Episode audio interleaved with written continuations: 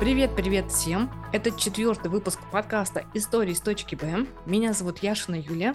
Сегодня у меня необычное интервью. Его, наверное, можно назвать э, международным, потому что у меня хорошая гостья из Бразилии, Юлиана Сафонова. Юлиана, здравствуй.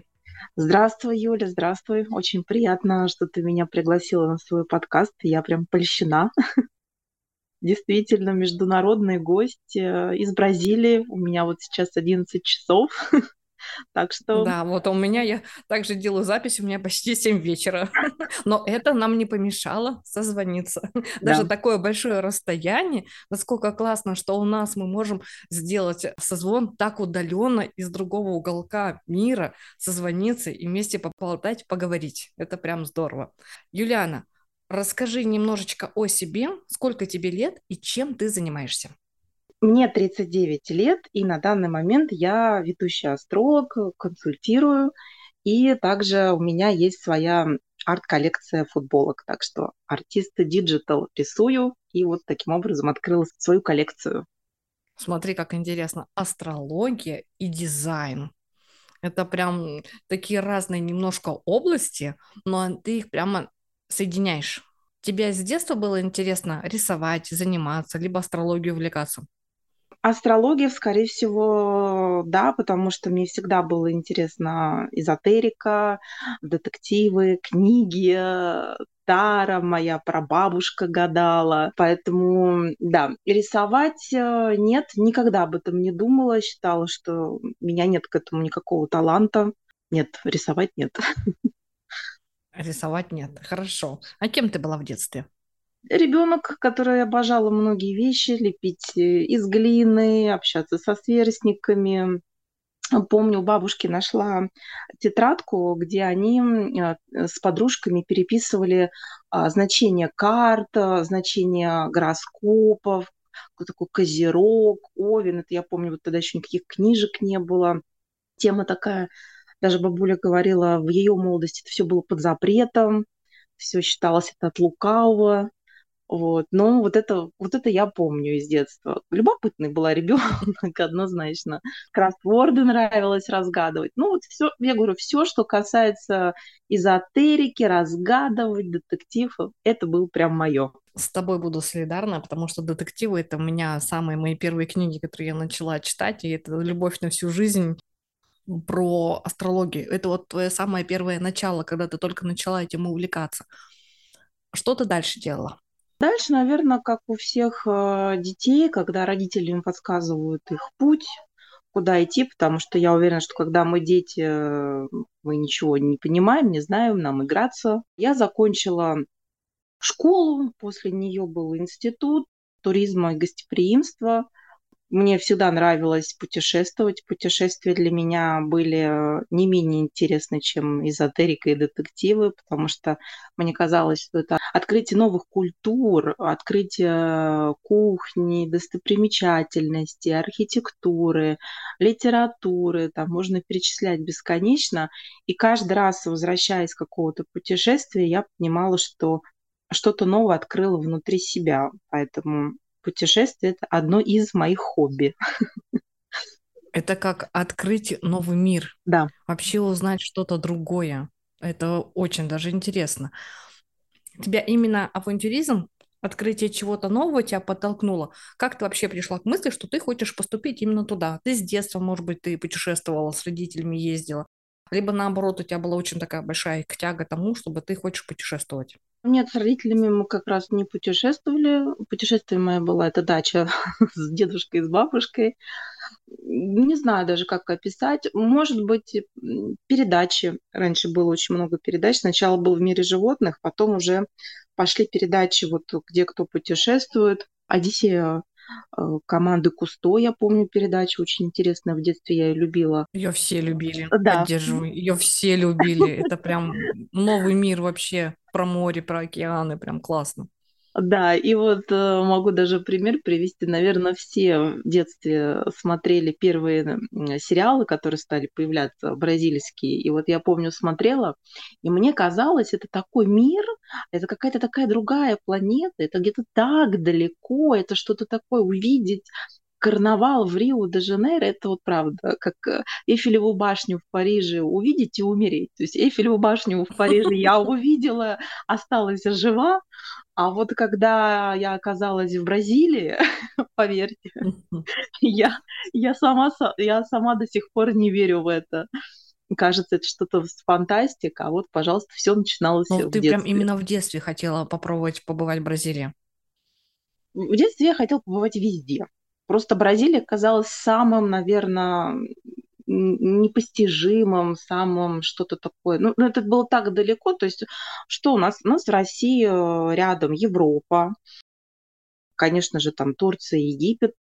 Но мне вот всегда было интересно путешествовать именно по разным не только странам, но и городам, потому что когда вот я разговаривала с друзьями, они говорят, мы там были уже в Италии, мы не хотим больше ехать в Италию, мы хотим, ну, не знаю, например, в Азию поехать. Я всегда задавала вопрос, «А где вы были в Италии? Люди мне говорят, что либо они автобусным туром, галопом по Европам, либо они там были только в Риме или там в прибрежном туристическом городочке Римени. Как бы на этом все, их Италия закончилась. А то, что в Италии много деревенек, много фермерских хозяйств, много музеев, частных галерей, есть города артистов, там только вот эта богема такая живет, которая сочиняет песни, пишет э, картины, у каждого второго там ты просто идешь, что не кафе, то галерея. И люди в таких местах не знают. И мне всегда было интересно, ну как же вот, или, например, ездят э, в отель в Турцию каждый год. Я понимаю, что человек устает, ему хочется отдохнуть и не шевелиться. И всегда меня, помню, удивлял вопрос, почему люди ездят отдыхать только раз в году. Это многих задается такой вопрос. Как же так люди один либо два раза в год ездят отдыхать всего лишь? На меня родители и взрослые отвечали, что вот ты подрастешь, узнаешь, надо вот там работать. Скажу так, что я когда подросла и поняла, что я не живу, когда я работаю в графике 5 дней, 2 отдыхаю, я не вижу жизнь. Это как-то вот пришло у меня осознание, ну, наверное, лет в 25, в 27, сейчас вот так не помню. Вот если говорить с точки зрения астрологии сейчас, да, это один у нас из возвратных кругов, когда начинают приходить эти мысли, а зачем все-таки я сюда пришел. Uh-huh. И вот у меня как раз, вот, ну я тогда еще этого ничего не знала, просто вот осознание, что 5-2 это не мое, я не понимаю вообще, где выходные, где жизнь. Uh-huh. И, но даже в этом графике 5-2 я ездила отдыхать 4 раза в год. Четыре раза в год. В наемной работе четыре раза в год – это круто.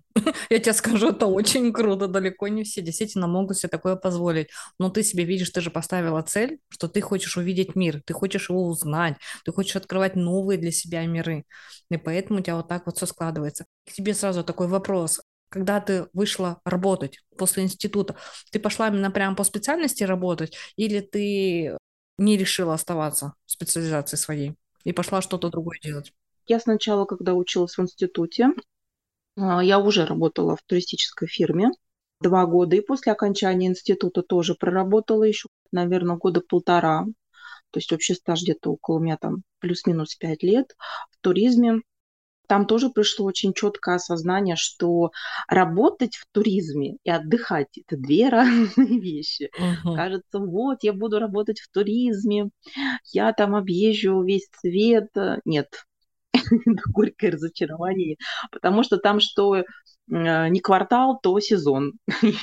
то летние каникулы, то у детей каникулы, то там к Новому году готовиться, то программу разрабатывать рекламные туры, которые так, ну, не знаю, это самое, наверное, что может быть интересно, это ты вот галопом по Европам, по всем отелям, тебе надо составить рейтинг, программу, договориться. Нет, тоже не мое.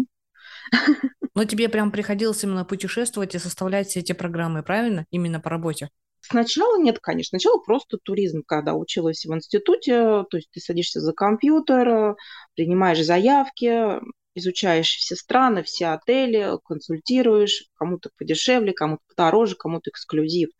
А уже когда а, открылось новое направление в туристической фирме, и там нужен был человек, который сначала по России, потом, да, потом нужно было открывать новые отели, заключать с ними договора. Это была Турция, Греция. А, там нужно было в эти отели сначала съездить, а, посмотреть инфраструктуру, посмотреть э, на хозяев, обслуживание. Ну, таким образом, вот, ну, наверное, две-три такие поездки были. Ну, скажу так, что они не впечатлили. вот, это, конечно же, все идет вне сезона, но это сложновато. Это никак не относится к открытию новых миров. Это ничего личного, это бизнес. Поэтому Туризм хорош тем, что ты можешь просто понять, сколько стран и сколько интересных мест существует. Заработать деньги, набраться опыта, большое общение с разными людьми. Это плюс. Ты изучала другой язык, правильно я так понимаю? Чтобы тоже работать с туризмом. А как и все дети в школе, начинал изучать э, английский э, с периодичностью. Ну, скажу так, что это тоже не особо помогло. Я нанималась э, индивидуального преподаватели, перепробовала разные методы, и курсы, и изучать сама, и аудиокниги, и специальные были такие программы с наушниками, ты вот спишь, а программа тебе надиктовывает, и ты прям проснулся и выучил язык. Такого тоже чуда не происходило. Ну, как же так, да? Как же так не произошло? Вот, мне помогло только личное общение. Личное общение э, с носителями э, иностранного языка. Это было сложно, но скажу так, что, наверное, если хотите изучить язык, начните с общения с иностранцами, тем более сейчас это настолько просто, не так, как раньше, сейчас столько разных ресурсов, программ, приложений и онлайн-общений, и как хочешь. А потом уже, чтобы выстроить свою речь грамотно, вот тогда, наверное, там можно нанять репетитора или пойти на какие-то курсы, чтобы понимать, каком времени ты разговариваешь, в прошедшем, в будущем. У меня казусы были. Такое, наверное, у многих людей такое бывает. Да, да. Угу. Ну хорошо. В нами ты говоришь, ты проработала 3-4 года, да, в сфере туризма? Да. И вот ты поняла, что мечтала об одном, а оказалось, что мир немножечко совсем по-другому и не так, как ты хочешь. А куда дальше пошла? Дальше я поняла, что нужно зарабатывать денег больше, выбрала сферу продаж, потому что язык у меня хорошо подвешен. Продавала я уже туры, так что это среда так, ту, которую я знала, денег там платили больше, и дальше жизнь уже менялась от фирмы к фирме, от разных производителей, разных сфер. То есть это были это было и кофе, это был даже поролон, как сейчас помню, в Шатуре производство у нас завод большой по изготовлению поролона. И еда была, ну, все, разные-разные совершенно сферы. Даже работала с сетью Ашан, приезжал их генеральный директор Жан Маи, француз, с ними были переговоры. Так что и язык, и вот эта легкость, не бояться чего-то чего-то нового, какой-то ответственности и зарабатывать денег для того, как раз, чтобы путешествовать и набираться впечатлений, потому что вот я помню, что сверстники, друзья, они все как-то быстро ударились в там, недвижимость, машина. Ну, недвижимость тогда еще слишком громкое слово, но кто что, кто какой-то участок хотел купить, кто-то в ипотеку залез, кто в кредиты. И все удивляются, ну, у тебя же вот нет там кредитов и ипотеки, поэтому ты можешь четыре раза путешествовать. Для меня тоже это какое-то странное замечание, потому что у каждого свои приоритеты. Uh-huh. Но вот один человек э, хочет путешествовать, он не будет делать ставку на ипотеку. Кто-то хочет стать великим художником, и тратит там баснословную сумму денег на краски, на кисти, там не гуашью, да, там рисуют с акварелью, а какие-то там совершенно безумные Профессиональные, да. они стоят дорого, да, это да. Да, там mm. мольберты, планшеты, ездят там в академию, в Италию, изучать какие-то новые техники. Поэтому, ну, если хотите что-то в своей жизни, не надо никого слушать. Если у вас есть в жизни какой-то приоритет, вам что-то интересно, вы этой цели исследуете. Если слушать родителей, друзей, то можно так застрять надолго. С точки зрения вот астрологии, а также у нас есть свой путь, своя задача. Как я уже сказала, у нас есть три круга. Вот в 20 лет мы вспоминаем, в 20-25 и уже нас сильно так стукает лет в 35, в 36, когда уже не просто осознаем, что не так живем или что-то не то делаем. А переосознаем. Да, и происходят обычно какие-то события глобальные. Угу. Ой, по себе скажу, по мне 35-36, ему 37 так ударили, так хорошо прошлись. Вот. Все потому, что, скорее всего, э, не по своему предназначению ушла. Обычно, если идешь не по своему предназначению, происходит событие со знаком минус. Если ты идешь своим предназначением, своим путем, то происходит э, событие со знаком плюс. Ой, это я соглашусь, потому что за последние полгода у меня происходили такие вообще перетрансформации, и я совсем по-другому начала смотреть на жизнь, и у меня много что поменялось.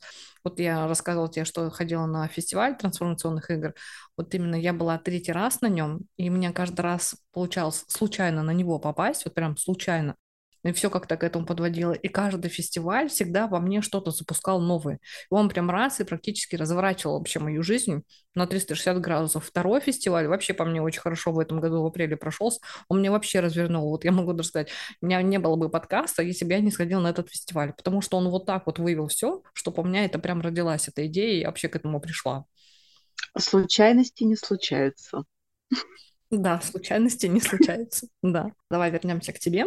Ты путешествовала четыре раза в год. Ты ушла в продажи. Тебя только именно сами финансы сказали перейти именно в продажи и уйти от туризма. Или вообще, наоборот, у тебя было прям было полное разочарование в туризме именно в сфере работы, и ты решила, что продажи тебе больше подойдут?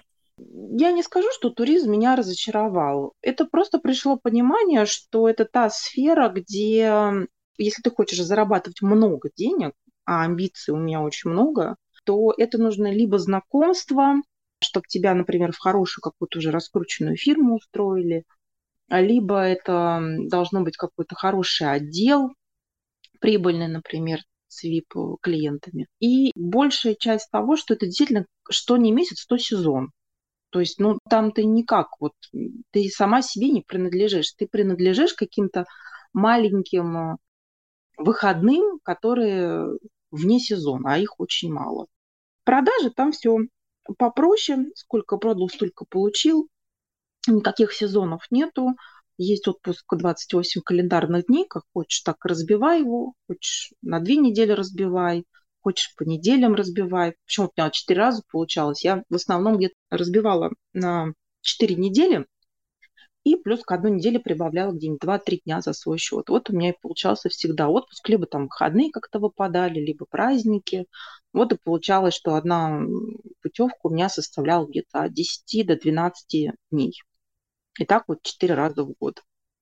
После вот этого я поняла, что все равно не то, потому что ты работаешь 5 дней, у тебя всего 2 выходных, это ничего, это, это вот, э, ты не можешь посвятить себя хобби, ты не можешь не знаю, вот уборка, готовка и отдых в воскресенье а от всего от этого. Это, это не жизнь. Это ты как белка в колесе, где ты не можешь остановиться, и так уж и быть, у тебя там есть, наверное, пару часов, чтобы вообще понять, что происходит. А там уже понедельник. Поэтому самое сложное было выйти из этого состояния, потому что ты понимаешь, что хочется график, наверное, два через два, потому что иногда там можно меняться, иногда можно и по три дня работать, три дня отдыхать. Но вставал другой вопрос, а что это тогда за сфера такая? Потому что это в основном бармены, официанты, обслуживающий какой-то такой персонал, где уже нет таких денег, как в продажах. И это поставило прям меня в тупик. Но я не сдавалась. Решила, что из всех э, сфер мне больше всего, наверное, будет подходить что-то из э, администрации, но где найти такую административную деятельность, которая приносила бы хотя бы примерный доход такой же. Также я думала, что мне интересно, это медицинские центры, какие-то там, ну, не салон даже красоты, больше акцент ставился на медицинских центрах. Чем медицина все-таки отличалась от сферы красоты? Почему вот именно более такое вот выбрала? Более серьезно, я не знаю, можно сказать. Для меня просто сфера красоты и медицина немножко тоже разные вещи, как бы и медицина, я считаю, серьезней. Я ни в коем случае не говорю, что красота это не серьезно. У меня есть очень много мастеров, действительно стоящих, которые изучают полностью, заканчивают медицинский институт. Это очень сложно. Дальше там в коле тот же самый ботокс, потому что надо знать нервное окончание и так далее. Но медицина она очень связана с психологией, поскольку меня всегда все интересовало эзотерическое, эзотерику я все сюда вкладываю, астрологию, психологию, философию, многие вещи. И э, медицина, она близка к этому. То есть мы состоим из энергии. Мы — это энергия. Даже этот мир — это энергия. Медицина, она мне была интересна, как же у нас все вот это взаимосвязано. Как вот если мы понервничали, у нас что-то заболело. Почему? Знала очень врача, одного у нас в медицинском центре, он просто вот смотрел на людей, в какой позе они стоят, и определял, какие у него болезни просто на расстоянии, даже еще не дотрагиваясь до этого человека. Говорю, если бы я своими глазами это не увидела, я бы никогда не поверила. Угу. А уже потом, когда он, естественно, там делал анализы и все остальное, просто подтверждалось лишний раз то, что вот он с первого взгляда увидел. И вот он мне объяснял там многие вещи, как вот люди стоят, как у них одно плечо в одну сторону, или больше на правую ногу опирается или на левую ногу, или как он полубоком стоит. В общем, там много из таких вот нюансов, или как он читает, или как он рассказывает. И, в общем, ну, я в шоке была просто. Поэтому медицина, конечно, более серьезная, более интересная, не более серьезная. Ты работала два через два. Ты пошла в медицину. Ты в какой-то центр определенный пошла и тоже в найм, правильно понимаю? Да, совершенно верно. В найм и не один медицинский центр, их было несколько.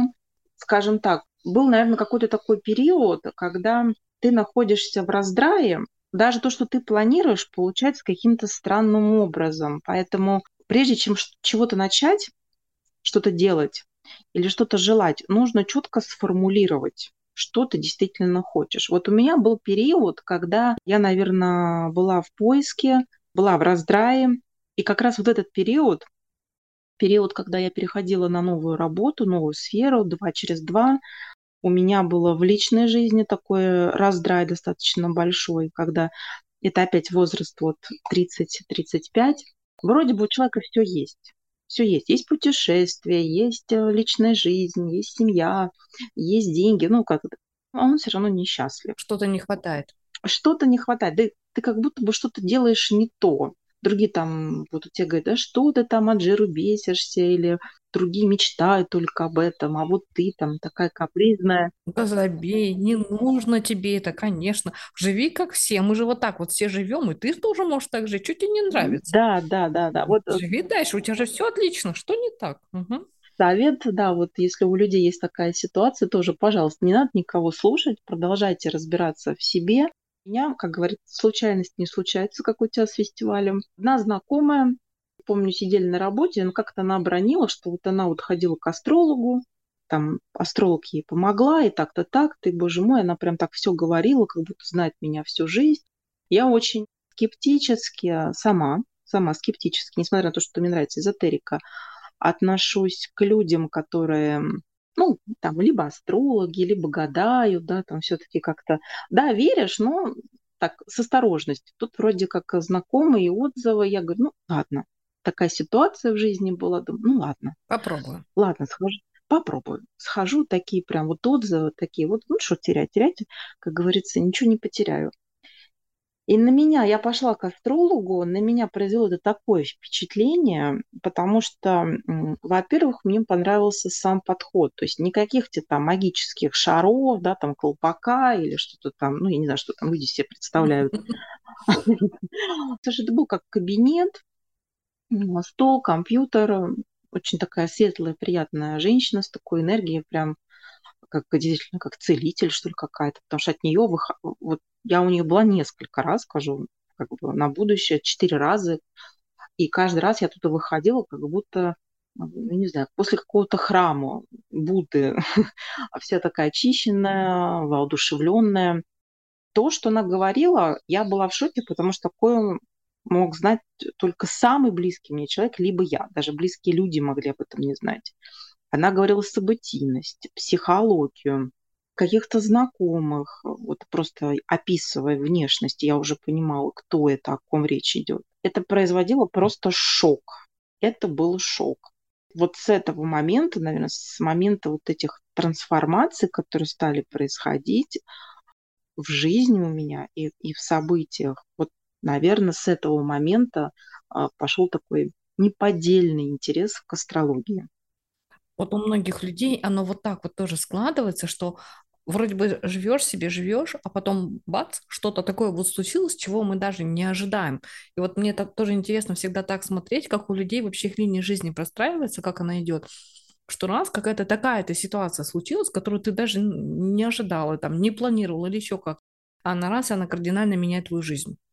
Вот тоже иногда всегда кажется, как это так происходит, как это вообще бывает. Самое интересное, что если мы возьмем этих людей, статистику, вот соберем всех твоих людей, у которых ты, например, слышала такие истории, и возьмем их возраст. Я больше чем уверена, вот именно такие мощные изменения, это уже было где-то 30-35.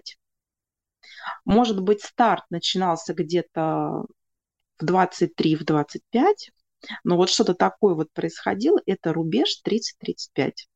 Сейчас, э, разбирая карты своих клиентов, в основном обращаются люди, либо это ну вот 20-23 больше как интерес личное, 30-35 это что-то бизнес, семья, там новая любовь, и следующий у нас почти предпоследний рубеж это 50-55 там либо все плохо, либо вот хорошо, вот помогите найти там, сейчас вот мне лучше туда пойти или туда. Это еще более интересно. Ой, я даже скажу маленький такой анонс, мне как раз придет женщина, которая 54 года, очень неординарная личность, ко мне на интервью. И вот у нее примерно похожа такая ситуация. Это подтверждает, что астрология абсолютно точная наука. Не фантазия, не магия, наука как математика. У нее есть цифры, формулы, которые высчитываются и переводятся. Мы астрологи, мы как переводчики. Видим цифры, видим аспекты и переводим потом на наш язык и объясняем, что это такое. Перетрансформируем. Угу. Да. Ты поработала в медицинских центрах. Поработала э, в НАМИ, поработала два через два. После этого ты сама решила, что ты хочешь пойти куда-то, более свободное плавание, или ты пошла куда-то дальше? Это как раз тот момент, когда я уже поняла, что астрология это что-то серьезное, э, я началась ей увлекаться. Увлекаться очень серьезно, и в жизни, естественно, стали происходить э, определенные события. В своей натальной карте я увидела, что мне нужно эмигрировать, либо произойдут очень плохие события. Очень плохие. Это все. Ого. Да. Это все видно в наших натальных картах. А, скажу даже чуть-чуть забегая вперед, можно увидеть смерть свою, родственников. Еще скажу больше, чем удивилась сама, когда изучала астрологию. Смерть у нас в карте прописана не один раз. Да. Это, это наша смерть прописана да. или наоборот родственников? Нет, наша, наша. У любого человека смерть прописана, она может произойти не один раз. Вот что самое интересное. Есть много моментов, когда это может произойти. Только я задумалась, пойду к тебе вот. на консультацию. Что-то я немножко передумала. Я, наверное, не сильно пока говорю знать, когда умру. Но я скажу так, что этот вопрос э, многие астрологи не смотрят. Ну, например, я не смотрела не смотрел. Близких, если ты за кого-то переживаешь, например, а, мне нужно сделать перелет. И у меня аэрофобия, несмотря на то, что я, мое хобби путешествовать, каждый раз, когда я захожу в самолет, как в последний раз, а, моя бабушка, она всегда удивляется, боже, ну как вот можно так бояться самолетов и так любить эм, путешествовать. А, единственное, вот смотрю такие моменты, на машине там нужно куда-то в ночь ехать, например, да, или так, я, значит, у меня полет будет завтра, так, все нормально, все, ничего не вижу, все хорошо, все пройдет хорошо, все, можно садиться, лететь. Ну, вот так вот скажем.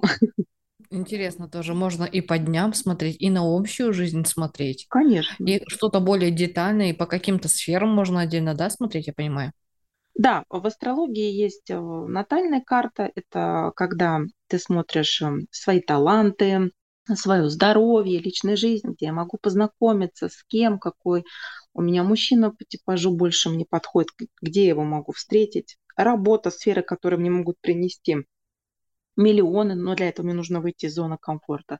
Сферы, которые я могу работать и получать, ну, нормально. У каждого это свое нормально. У кого-то 20 тысяч, у кого-то 100 тысяч, ну, нормально. Угу. А у кого-то 10 миллионов, у кого-то миллиард. Я по миллиард не против была бы.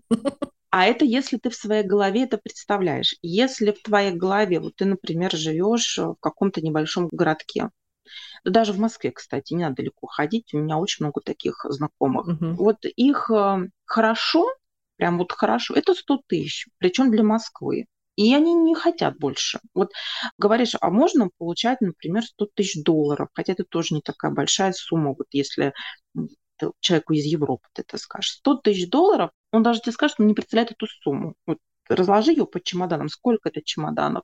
У человека нет понимания, он не видит, он не, он не верит в эту сумму. И есть люди, которые говорят, я хочу получать 500 тысяч в месяц. Я верю, я ощущаю, это та сумма, которая я вижу, как она выглядит в бумажках, и, и вообще, ну, то есть я адаптивна для этой суммы.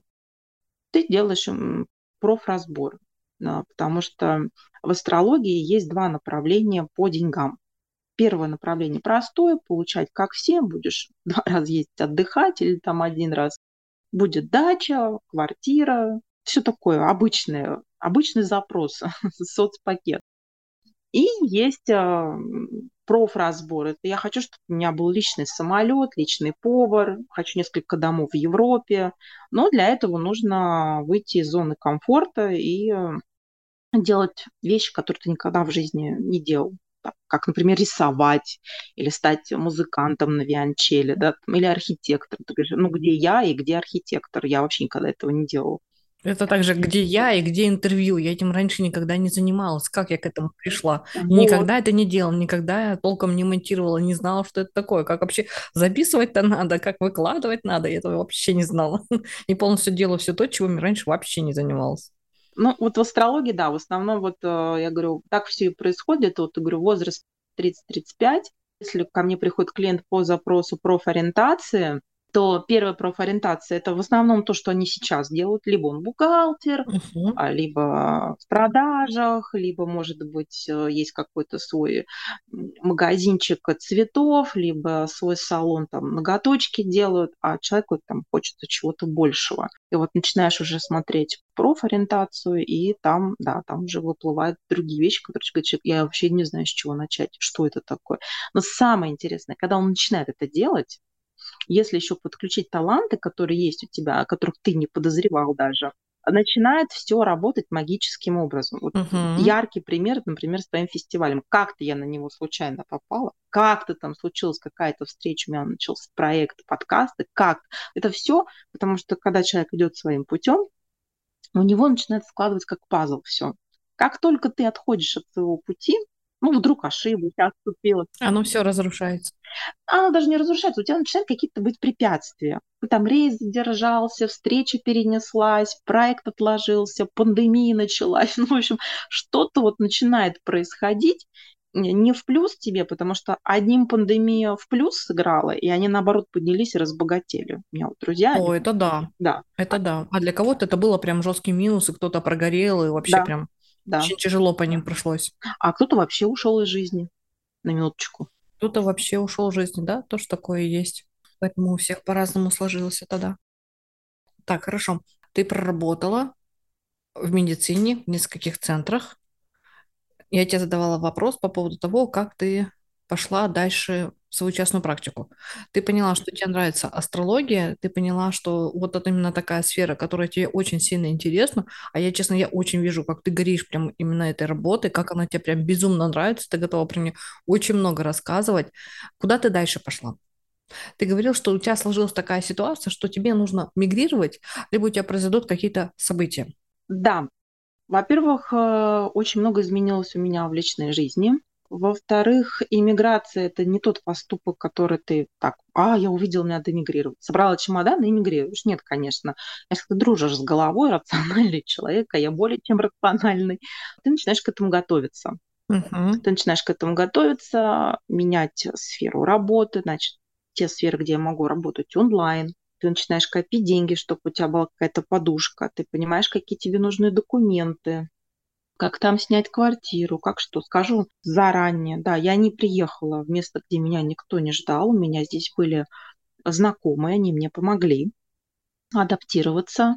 Но даже несмотря на то, что есть знакомые, и многие могут сказать, а, ну там же знакомые, там все помогли. Нет, ты меняешь, э, ты меняешь не только страну, ты меняешь менталитет, температуру, продукты. Люди вокруг тебя говорят не на твоем языке, нету твоих друзей, нет твоей семьи. Угу. Там тебе грустно или весело, тебе не с кем, ну, так вот, тет-а-тет, да, там, как мы любим, на кухонке собрался, или там в парке погулять, пойти там поболтать. Такого здесь нет. Несмотря на то, что человек эмигрирует, и есть даже люди, которые готовы ему помочь, это как минимум психологически это тяжело, как минимум. Конечно, это совсем мир меняется, жизнь полностью перестраивается по-другому, к такому еще адаптироваться надо. И далеко не все, по-моему, люди вообще выдерживают. Некоторые у них начинается жесткая депрессия, они не могут с этим признаться, приняться. Кто-то хочет обратно на родину. Кто-то очень быстро адаптируется, вникает, вливается. Такое ощущение, что он, наоборот, там, он был как за границей, здесь он, наоборот, домой приехал. У всех это всегда настолько по-разному происходит. Да, и здесь надо еще понимать, многие люди уезжают за границу, потому что там лучшая жизнь.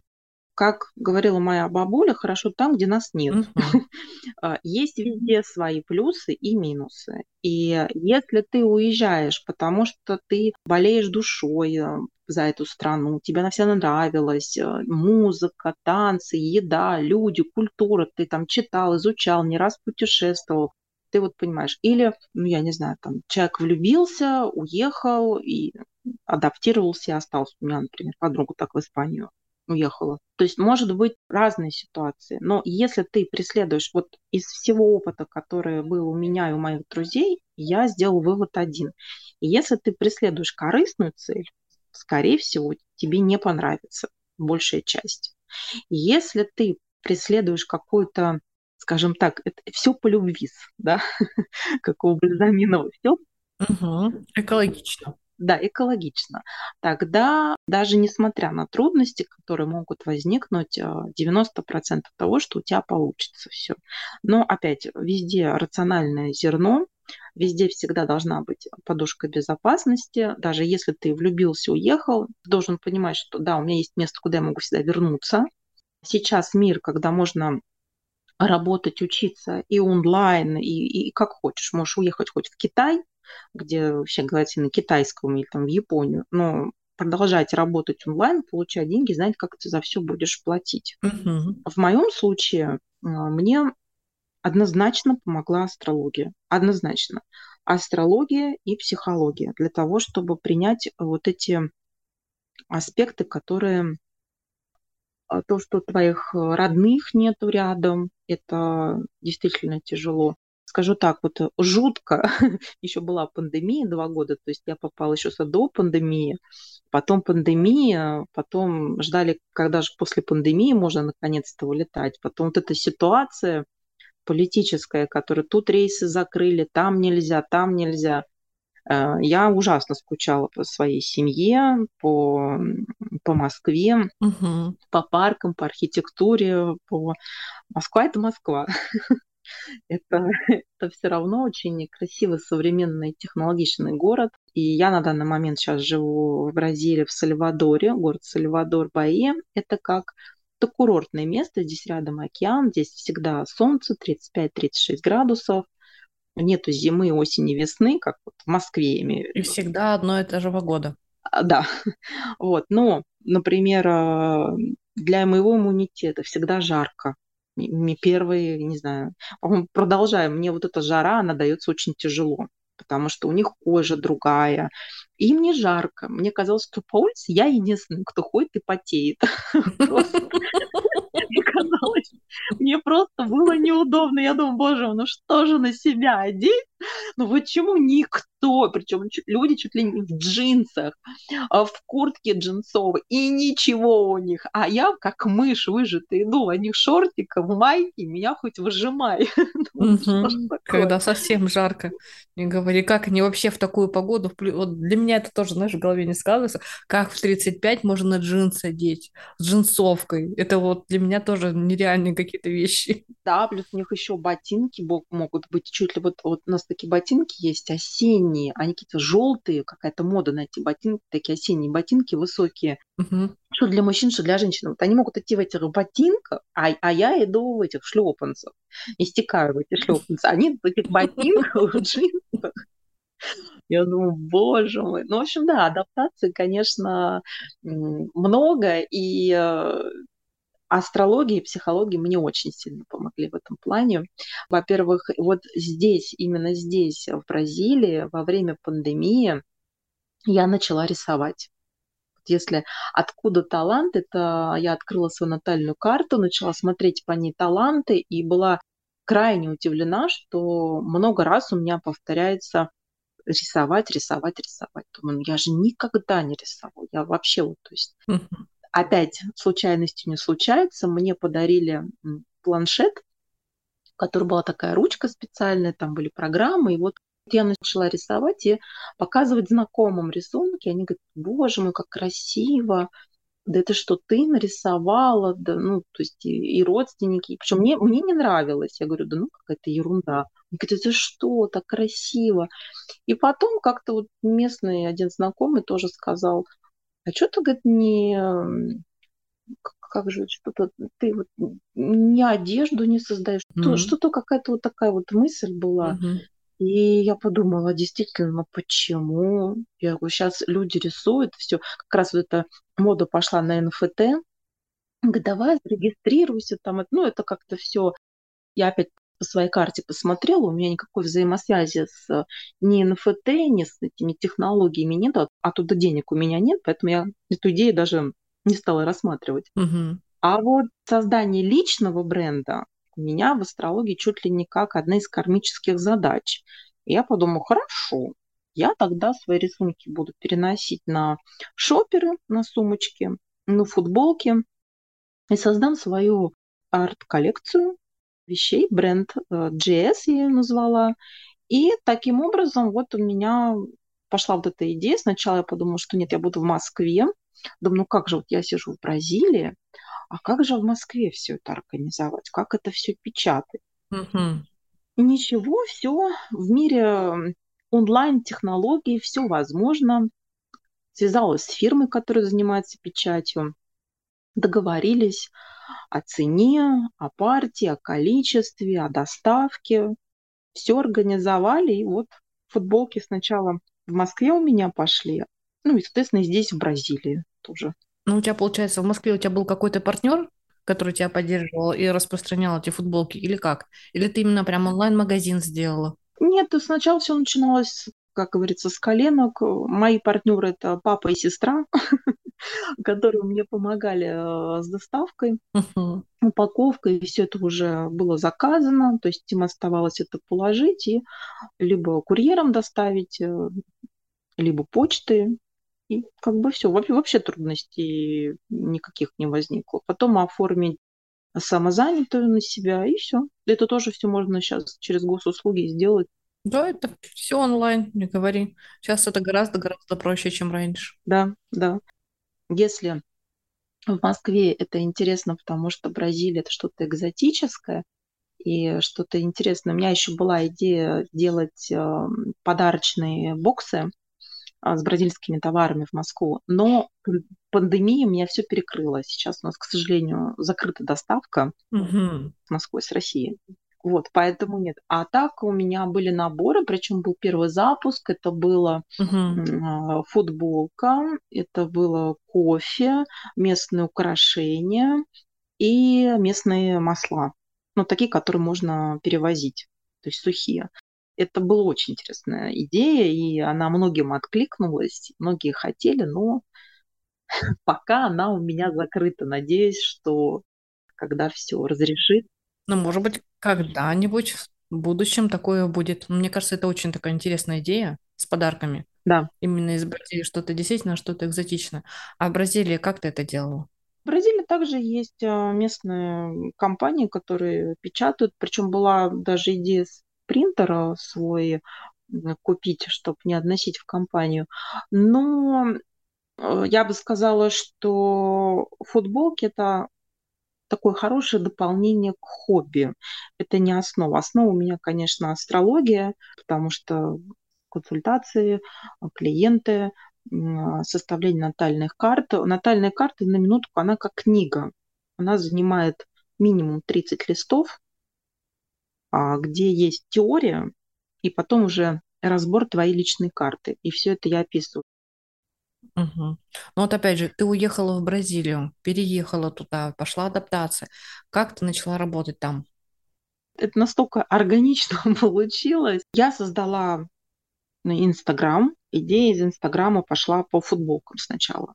Потом было дополнительное обучение. Обучение до сих пор. Сейчас я, например, изучаю харарную астрологию. Это когда можно события в жизни или вопрос, на который ты хочешь получить четкий ответ, можно без даты, без времени рождения. Угу. Потому что все-таки астрология очень привязана к времени рождения. Если ты хочешь узнать прогноз, то тебе нужно время вплоть до минуты. И иногда даже бирочное время, угу. оно не совпадает с тем временем, в которое ты родился. Например, ты родился в 13.27.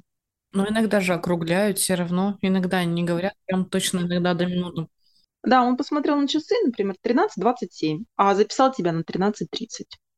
Поэтому делается обязательно такая небольшая ретификация времени. И э, когда ты уже знаешь вплоть до минуты, ты можешь сказать свой прогноз на год. Но одна минута равняется одному году. То есть если твое время не ошибается на 2-3 минуты, то события произойдут там, через 2-3 года. А харарная астрология, она может быть без времени рождения. И она отвечает на четко поставленный тобой вопрос. И более точно. Да, и работает на ура. Поэтому у меня вот сейчас идет уже какой по счету сбилось очередное обучение. Вот сейчас я Харар изучаю, потому что много клиентов не знают своего времени рождения. Я к тебе приду, называется, спрошу, как у меня будет продвигаться мой подкаст. Если у меня будет следующий выпуск, значит, все хорошо. Да, да, да. Вот. И потом я начала астрологию. Астрология началась причем астрология тоже у меня пошла совершенно неожиданным образом. Я начала знакомиться с людьми, причем которые футболками интересовались. А оказалось, потому что у тех людей есть свои эфиры, либо марафоны, и они меня стали, причем это были и психологи, это были преподаватели иностранного языка, то есть, ну, вообще сфера, которая, как мне казалось, очень что я там могу им предложить. И они мне предлагали выступать в качестве астролога, соответственно, либо если это преподаватель иностранного языка, я как астролог выступала, у кого какие есть таланты. Есть талант к изучению, идти там на переводчика или нет. Если это была психология, то проблемы женщин, не знают, где как познакомиться, как открыть в себе женщину. Многие такие личные какие-то такие совсем вопросы. Про иммиграцию было там. Э, у девушки была фирма, она занималась э, иммиграцией, документами, визами. И вот она меня тоже пригласила.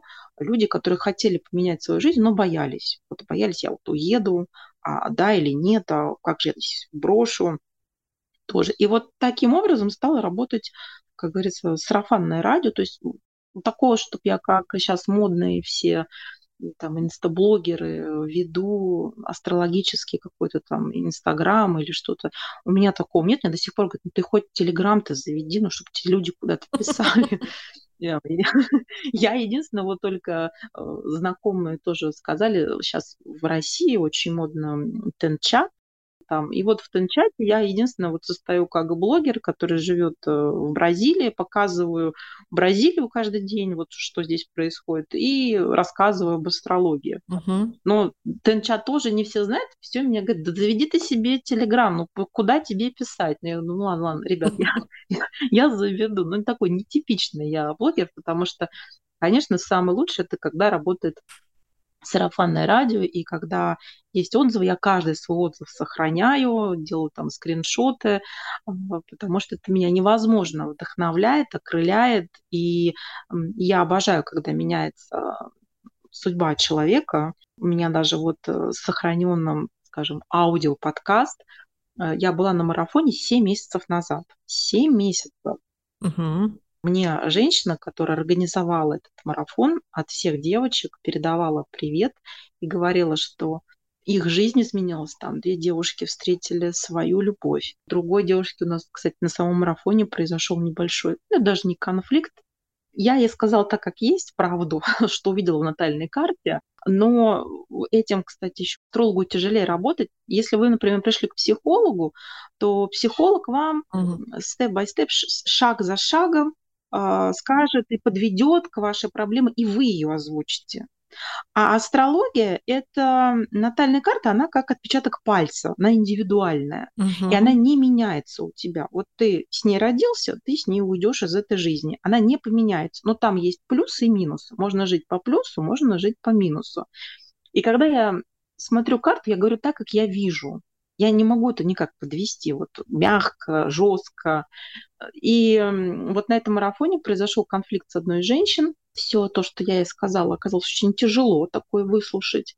После семи месяцев от нее лично я получаю сообщение, что спасибо за этот марафон, прошу прощения за то, что так получилось, вы мне помогли осознать, изменить жизнь, моя жизнь изменилась, там она ушла от мужа-абьюзера, встретила совершенно другого человека, и как у нее все поменялось. Вот когда я получаю таких комментариев, я просто кайфую от этого. Я говорю, да, денежный вопрос, он, он конечно, не буду лукавить, э, он важен, и особенно когда ты там в другой стране и так далее. И вообще быть независимой, зависеть только от самой себя, это, это большой плюс, мягко говоря. Очень даже большой плюс, да. Да, да. Но когда ты получаешь такие отзывы, когда ты не просто вот, ну, не буду никаких блогеров оскорблять, но не когда ты просто что-то говоришь, и успешный успех, назовем это да, термин такой уже, да, вот. Но когда ты действительно помогаешь, у людей меняется жизнь, и они тебе после такого долгого времени, не просто у них жизнь изменилась, они рады, они хотят тебе дать обратную связь. Вот это потрясающе. И вот буквально на той неделе был марафон «Трансформация», он закончился, я всю неделю а, разбирала карты участников, там мы говорили про Луну, наше восприятие мира. Луна – это наша мама. Как мы видим этот мир, как мы его воспринимаем. Если мир для нас враждебное место, то мы будем считать, что добиться чего-то в жизни можно только через тяжкий труд. Если мы видим мир, что мир комфортное место, оно меня ждет, мягкое и доброе, то у человека в основном все получается ну, достаточно мягко, гармонично к чему-то прийти. Но вот на марафоне я практически за эту неделю я разобрала больше 150 карт. Из всех этих карт, наверное, две или три карты я увидела гармоничной Луны. И тут там можно еще у правителя посмотреть, с кем они связаны. Но в любом случае гармоничные. Все остальные, сколько, 140 там с лишним карт, они были с э, напряженной Луной, с аспектами. И там люди тоже писали отзыв. Я не знаю, как вы меня так описали, вы меня вообще не видели, не знаете, а вы описали меня так, как будто бы вы моя соседка, и я вам всю жизнь свою рассказывала. И как это вообще получилось, да? Как это вообще вышло? Да, да, как это, и все, что там описал, ну, разное напряжение дают там отдаленности с родственниками, проблемы в рождении детей или там ну, разные-разные. И люди говорят, вы, вы прям вот так вот написали, да, и куда это астрология, это так все работает. Это я говорю, представьте, я вам только одну луну написала. А сколько там есть всего еще? Да, а карта-то состоит из 12 домов. Вы знаете, сколько там всего, сколько там планет, аспектов, управителей. Вот. Ну, я, конечно, прям я кайфую от того, чем я занимаюсь, мне это очень нравится, и мне нравится обратная связь людей. Вот я бы сказала, вот, вот это, наверное, бесценно. Это очень бесценно. Это прям мотиватор идти дальше, это понимание себя, что я действительно здесь, я нахожусь на своем месте, и мне классно. Я радуюсь тому, как у людей это меняется. Я кайфую от самого процесса. Мне не важен прям до конца только результат, мне важен еще и сам этот процесс, и мне нравится это делать. Вот это, мне кажется, настолько важная, значимая часть, особенно для женщин. Когда девушка получает удовольствие от процесса, от самого процесса. Если она получает удовольствие, то у нее будет отличный результат. Она все равно придет к отличному результату. Если процесс сам затягивается не очень, ей это не нравится, она идет через сопротивление, то результат тоже может быть соответствующий. Я всегда вот иду за то, чтобы результат приносил удовольствие. Я бы еще добавила, что а, натальная карта – это та инструкция в жизни, которой ты можешь пользоваться как настройками в телевизоре. Ты не просто купил телевизор, поставил и жмешь на все кнопки подряд. Какая-нибудь кнопка тебя сейчас выведет на канал а, там новости или кино. А у тебя есть инструкция, и написано, вот нажмешь на эту кнопку, будет у тебя кино. Нажмешь на эту кнопку, будет путешествие. И вообще, конечно, с изучением астрологии у меня один вопрос только. Один вопрос я его задаю каждый раз. Почему астрологию не ведут школьные занятия? Вот просто ради... Почему вот есть, например, физика, химия, э, там, не знаю, биология, даже философия, я помню, у нас была в школе. Но почему вот не вести астрологию? Потому что астрология, во-первых, помогла тебе выбрать профессию. А родитель там всю жизнь инженером проработал, и ты должен идти инженером или там врачом. А на самом деле у меня столько клиентов, которые работали на каких-то таких математических профессиях, там бухгалтер, инженер, mm-hmm. а они на самом деле художники, музыканты, ну то есть творческие люди. Да, то есть вообще не из этой сферы, вообще им всегда это было интересно. И вот, между прочим, а, нашим слушателям дам такой вот совет. Все, что вам нравилось в детстве делать, лепить из глины, вышивать, не знаю, вырезать какие-то там бумажные фигурки. Вот вспомните, что вам нравилось в детстве это и есть ваше одно из солнцеразжигающих действий. Когда у вас в жизни нет энергии, нет сегодня энергии вставать, начинать uh-huh, новый процесс, uh-huh. менять жизнь, это погасшее солнце. В нашей карте солнце – это наш папа. Это вообще сердце этого, этой карты. И вот одно из солнцеразжигающих действий – это то, что нам нравилось делать в детстве. Когда мы приходим в эту жизнь, ребенком, мы еще помним и нашей прошлой жизни, наши прошлые таланты. Даже если папа наш не рядом и не уделяет нам достаточно внимания, то мы делаем все эти солнцеразжигающие действия интуитивно. Наша душа об этом помнит. Поэтому вот всем слушателям рекомендую, если у вас вдруг нет энергии, вспомните, что вам нравилось делать в детстве, и начинайте это делать сейчас. Ты это говоришь, что я делала в детстве. Сижу сама, на самом деле в голове перебираю. Я помню, как я в шестом классе писала истории. У меня был такой момент, когда я прям записывала истории, писала, и у меня мои одноклассницы их читали. Я еще так удивлялась, когда говорят, Юль, напиши еще. Юль, а что там дальше? И для меня это был такой шок, а мне это так нравилось. Я помню, что когда сижу с мамой, мама такая засыпает, мне говорит, Юль, ложись спать. Я говорю, не могу, мне надо дописать, я вот прям хочу дописать, не могу. Ну, вот так все оно и работает. Астрология так и работает. И вот тоже, насколько я понимаю и считаю, сама профориндолог, сама HR, вот эти все моменты, таланты тоже безумно мне нравится у людей открывать, изучать и смотреть, как они работают. И тоже знаю, если в детстве человек именно сам по своему желанию хотел это что-то делать, это действительно дает ему энергию. Если его к этому привели, заставили, направили, это немножко не то. Это не его было желание. Здесь должно быть прям истинное такое искреннее желание, где он шел, сам садился, брал и начинал что-то делать. Даже, может быть, э, если ты начал делать, тебе не понравилось, ты бросаешь, начинаешь новое, а обычно родители за это потакают. Да, он что не возьмет, все бросает. Это, это не со знаком надо говорить минус, это надо говорить со знаком плюс. Угу. Пусть он 100, 100 дел переделает. Понятно, что есть какая-то ответственность, человек должен получить какую-то профессию. Вот опять-таки, я, чтобы не идти путем лабиринтом долгим. Надо просто открыть свою натальную карту, угу. посмотреть. Там никогда не дается, ты можешь быть только архитектором или только музыкантом. Там столько профессий дается, в которые ты можешь пойти. Причем как в обычной э, профориентации, так и в проф-профориентации, где ты хочешь миллион зарабатывать. Там есть много-много отраслей, куда ты можешь пойти. Все, открыл инструкцию, посмотрел отрасли, посмотрел таланты, посмотрел, что тебе из этого откликается, И идешь в эту сферу. Все, не надо вот этим лабиринтом, не надо вот это все искать. Но если ребенок что-то пробует, потом бросает, пробует новое, это это хорошо. Это не потому, что он не может сосредоточиться, это потому, что он пробует себя. И это нормально. Да, это тоже нормально. Начинать 25 дел – нормально. Пробовать смотреть – нормально. Не довести это до конца – нормально. Главное, он получил опыт. Главное, у него есть уже какие-то задатки. Он себя тестирует, он себя проверяет, куда он пойдет дальше. И чем больше вариантов разных он попробует, на самом деле тоже бывает, он более лучше начинает понимать, куда он хочет. Но, как ты говоришь, можно открыть натальную карту и посмотреть. Но просто не все это, например, могут, либо далеко не все это знают.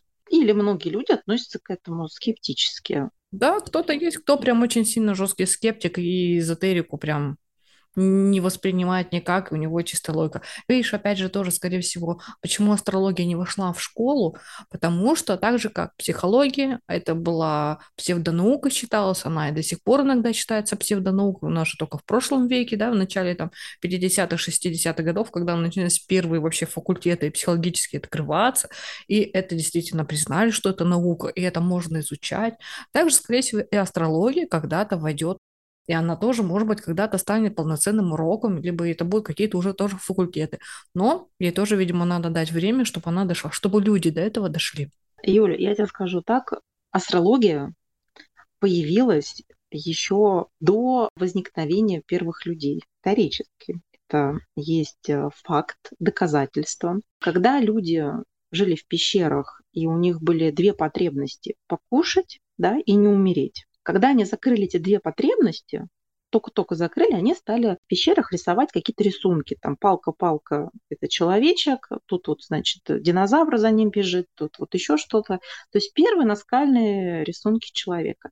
Вот в этих первых наскальных рисунках человека есть астрологические символы из астрологии. То есть это явно не первобытный человек нарисовал, который закрыл только, только что свои две потребности. Более того, в Египте были свои жрецы, которые причислялись к элите. Астрология – это была наука элиты и царей, потому что если все люди узнают свои таланты и узнают, как разбогатеть, кто тогда будет работать. Поэтому эта наука, все эти манускрипты, все эти, там все и хранится в Ватикане и так далее, Ницше, Зигмунд Фрейд, Юнг, все их обучение а, строится на астрологии, об этом тоже мало кто знает. И астрология в свое время, когда церковь стала диктовать свои права, вот в тот момент, когда ведьмы начались, да, там надо всех сжечь, вот тогда всех э, в основном истребили мудрецов, которые обладали этими знаниями, приравняли всех, называли их тогда магов, хотя алхимики они были. Алхимия вся, она это наука, она доказана и принята. Она вся построена на астрологии, вся абсолютно. Их всех сожгли, потому что это они были маги, потом не алхимики. И церковь стала призывать всех ведьм. И, в общем, вот с этих пор астрология, скажем так, пошло ее увядание.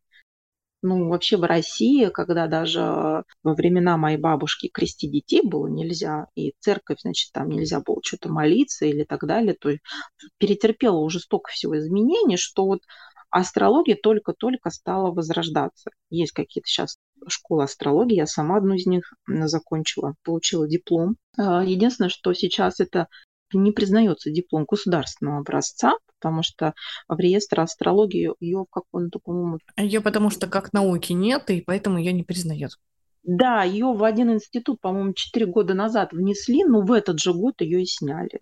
Но для меня это просто ну, настолько такое большое удивление, почему столько доказательств исторических настолько это древнее учение и как оно вообще попало нам на Землю, откуда у неандертальцев астрологические символы в пещерах, как цари, фараоны им предсказывали падение и как они восходили на престол, как алхимия, физика, математика, все философы и все ученые пользовались астрологией, а это все все забыли и вычеркнули, вот в жизни, как у тебя вот этот подкаст, как у меня, как жизнь, как у моих клиентов, вот как под копирку. Ты просто идешь, делаешь, это все происходит. И люди продолжают в это не верить, потому что раньше у нас были гороскопчики на, в журналах на обратной стороне всем козерогам, всем водолеям, да. Угу. Сегодня солнце, хотя вот уже многие даже... Все для всех сразу. Да, да, многие уже признали, что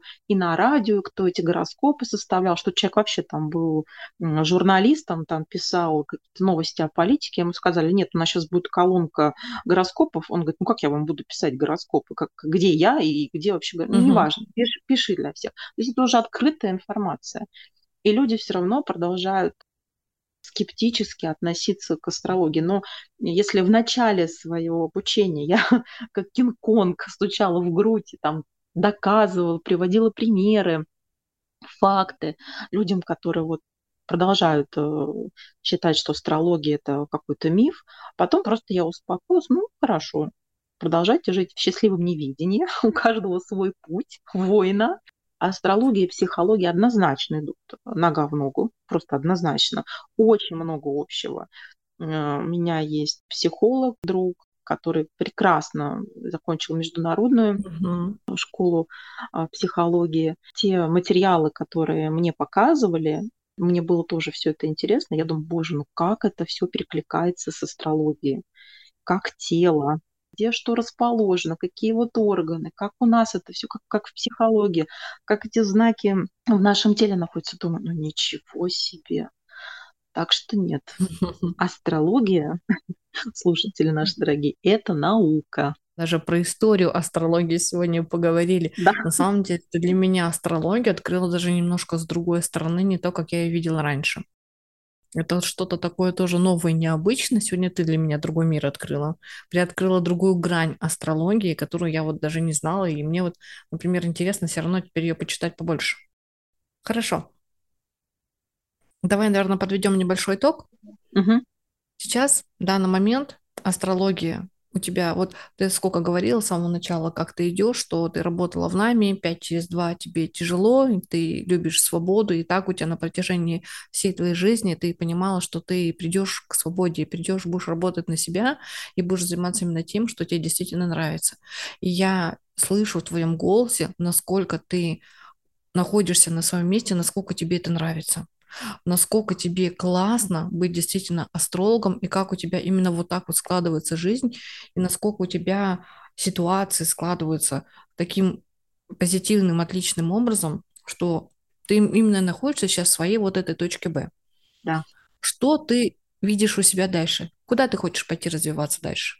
Ты знаешь, у меня есть такое желание, проект, идея в голове я хочу организовать ретриты. Я понимаю, что это далеко, Бразилия далеко, но клиенты ко мне обращаются не только из России, сейчас э, многие, кто переехал в другие страны. Мне хочется организовать ретриты для женщин, которые хотят менять свою судьбу и найти себя, найти интерес и реализацию себя в этой жизни. И совместить природу Бразилии с трансформацией, потому что даже когда мы путешествуем, мы очень сильно меняемся. Мы открываем что-то новое для себя. А представь себе, что это не просто путешествие в красивую, а, экзотическую страну, где только вот ты на природе будешь сидеть вот среди этих пальмы и океана, этих диковинных птиц, солнце этого, которое светит 12 месяцев в году, у тебя будет еще такая информация о тебе лично, индивидуально, не просто какой-то психологический ретрит, который рассказывает женщине в природе или предназначении, а именно тебя индивидуально. Насколько ты можешь за эти там две недели поменяться, что ты можешь открыть в себе, что даже если один фестиваль в твоей жизни открывает э, такие проекты, такие смелые шаги, что может произойти за две недели здесь, со мной, что ты можешь открыть. Вот мне кажется, что вот это, это будет что-то феноменальное просто. Мне тоже кажется, это будет очень классно. Да. Вот прям рассказываешь, я думаю, блин, вот запустишь, я к тебе приеду, останусь за Бразилией. Даже если даже если не останешься, то однозначно что-то ты для себя такое откроешь и поймешь, угу. что-то там может изменишь, потому что есть только судеб женщин, даже которых я за это время успела услышать, что если человек, знаешь, вот не просто к тебе обратился ради ну, не знаю, ради интереса, ради шутки, ради там, получил он консультацию, а, я ничего не понял там. Ну, у меня таких, не знаю, один-два человека было, и то после моего письма, которое я им написала, люди извинились и попросились на повторную консультацию. Я все-таки э, предпочитаю работать с людьми, которые дают отчет, зачем они приходят. Зачем вы тратите свои деньги? Зачем? Вы лучше идите купите себе пару джин. Все-таки должен человек приходить в астрологию тогда, когда у него накипело, не должен приходить, он должен приходить просто ради, чтобы понять себя. Но в жизни происходит так, что когда у человека что-то накипело, он начинает искать выход из ситуации теми путями, которые он до этого не пробовал. Это вот статистика такая. И в России такое есть, да? Когда у нас, вот мы здесь с нашим менталитетом, пока у нас петух не клюнет, мы не пойдем. Да. Вот пока у нас совсем-совсем не станет, мы иногда не пойдем. Да, когда человек захочет потратить такие деньги на перелет, на проживание, на этот ретрит, на консультацию, на личную натальную карту. Вот этот человек, он действительно эти знания от них возьмет максимум. Круто. И он изменит свою жизнь. Он не просто отдохнет, увидит что-то новое для себя, откроет, э, вдохновится, отпустит что-то из своей жизни, забудет на какое-то время. Он еще и узнает о себе такое, от чего у него ну, просто, как, ну, как минимум, трансформация на 90 градусов. И даже если он вернется, ну, естественно, вернется обратно в свою страну, в город, то его жизнь с этого момента изменится. Однозначно, абсолютно в этом уверена. Круто. Нет, правда, очень даже круто. Я бы с удовольствием бы приехала. Обязательно. Как открою ретриты, пришлю тебе приглашение. Обязательно. Хорошо. Ну, давай, наверное, закончим на этом. Угу. Поэтому тебе большое спасибо, что ты пришла ко мне на интервью. Для меня каждый гость это ценный гость. Для меня все гости как новые книги, которые я читаю, которые я смотрю, и мне всегда интересно послушать каждую историю, потому что все люди настолько уникальны, настолько разнообразны, и разные люди рассказывают всегда все по-разному. Каждый человек всегда свою историю рассказывает вообще по-разному. И никогда нет никаких повторений. И это всегда, мне кажется, так классно. Что-то подчеркнуть для себя. Я считаю, что ты очень смелый человек, замечательный человек. Ты переехал в другую страну. Для меня, честно, ты уже герой, потому что как бы для меня это пока такое что-то страшное, что-то пугающее, что как бы я привыкла к России и куда-то переехать. Это тяжело.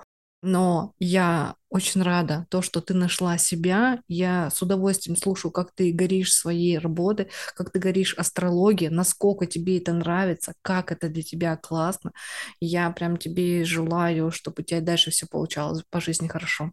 Юля, спасибо большое. Мне приятно слышать тебя, слушать. И спасибо за этот э, подкаст. Я надеюсь, что когда откроется у меня мой ретрит, мы обязательно познакомимся лично, ты приедешь ко мне, откроешь для себя еще больше инсайтов, чем на фестивале. И то, что в жизни у тебя происходит случайно, это не случайно. Так же, как и твой проект. Да, я то же самое, который раз говорю, настолько я смотрю за людьми, и как мне это нравится, говорю, сейчас все истории просто изучать, насколько у людей все случайно, не случайно. Всегда что-то вот так вот складывается, и оно бац, оно совсем по-другому. Не как ты ожидаешь, но это всегда прикольно, это всегда классно. Да, спасибо тебе еще раз за этот эфир. Все, спасибо. Пока-пока. Пока-пока.